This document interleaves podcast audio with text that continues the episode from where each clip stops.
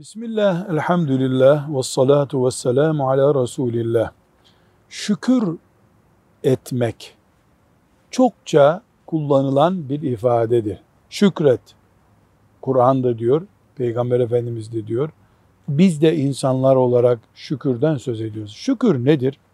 Bir kere insanın diliyle Allah'ım sana şükrederim demesidir. Elhamdülillah demesidir. Bunu konuşmaya gerek yok.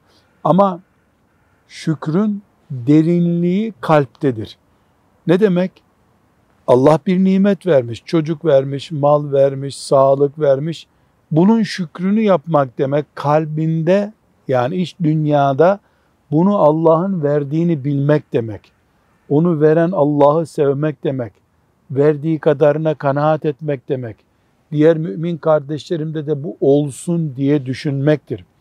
Ve insanlara teşekkür etmek, iyilik yapana teşekkür ederim demek de Allah'ın bizden istediği teşekkürlerdendir. Var olan nimeti gizlemeyip Allah verdi deyip itiraf etmek, insanlara göstermek aynı zamanda bir şükürdür.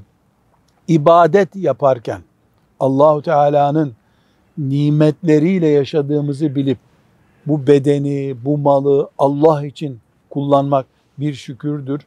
İnsanın böylece Allah'tan gelen sağlıktan, maldan, çevreden, insandan, çoluk çocuktan ne kadar nimeti varsa bunu üzerinde Allah'ın emaneti olarak hissedip gereklerini yapması olduğu gibi bir şükürdür.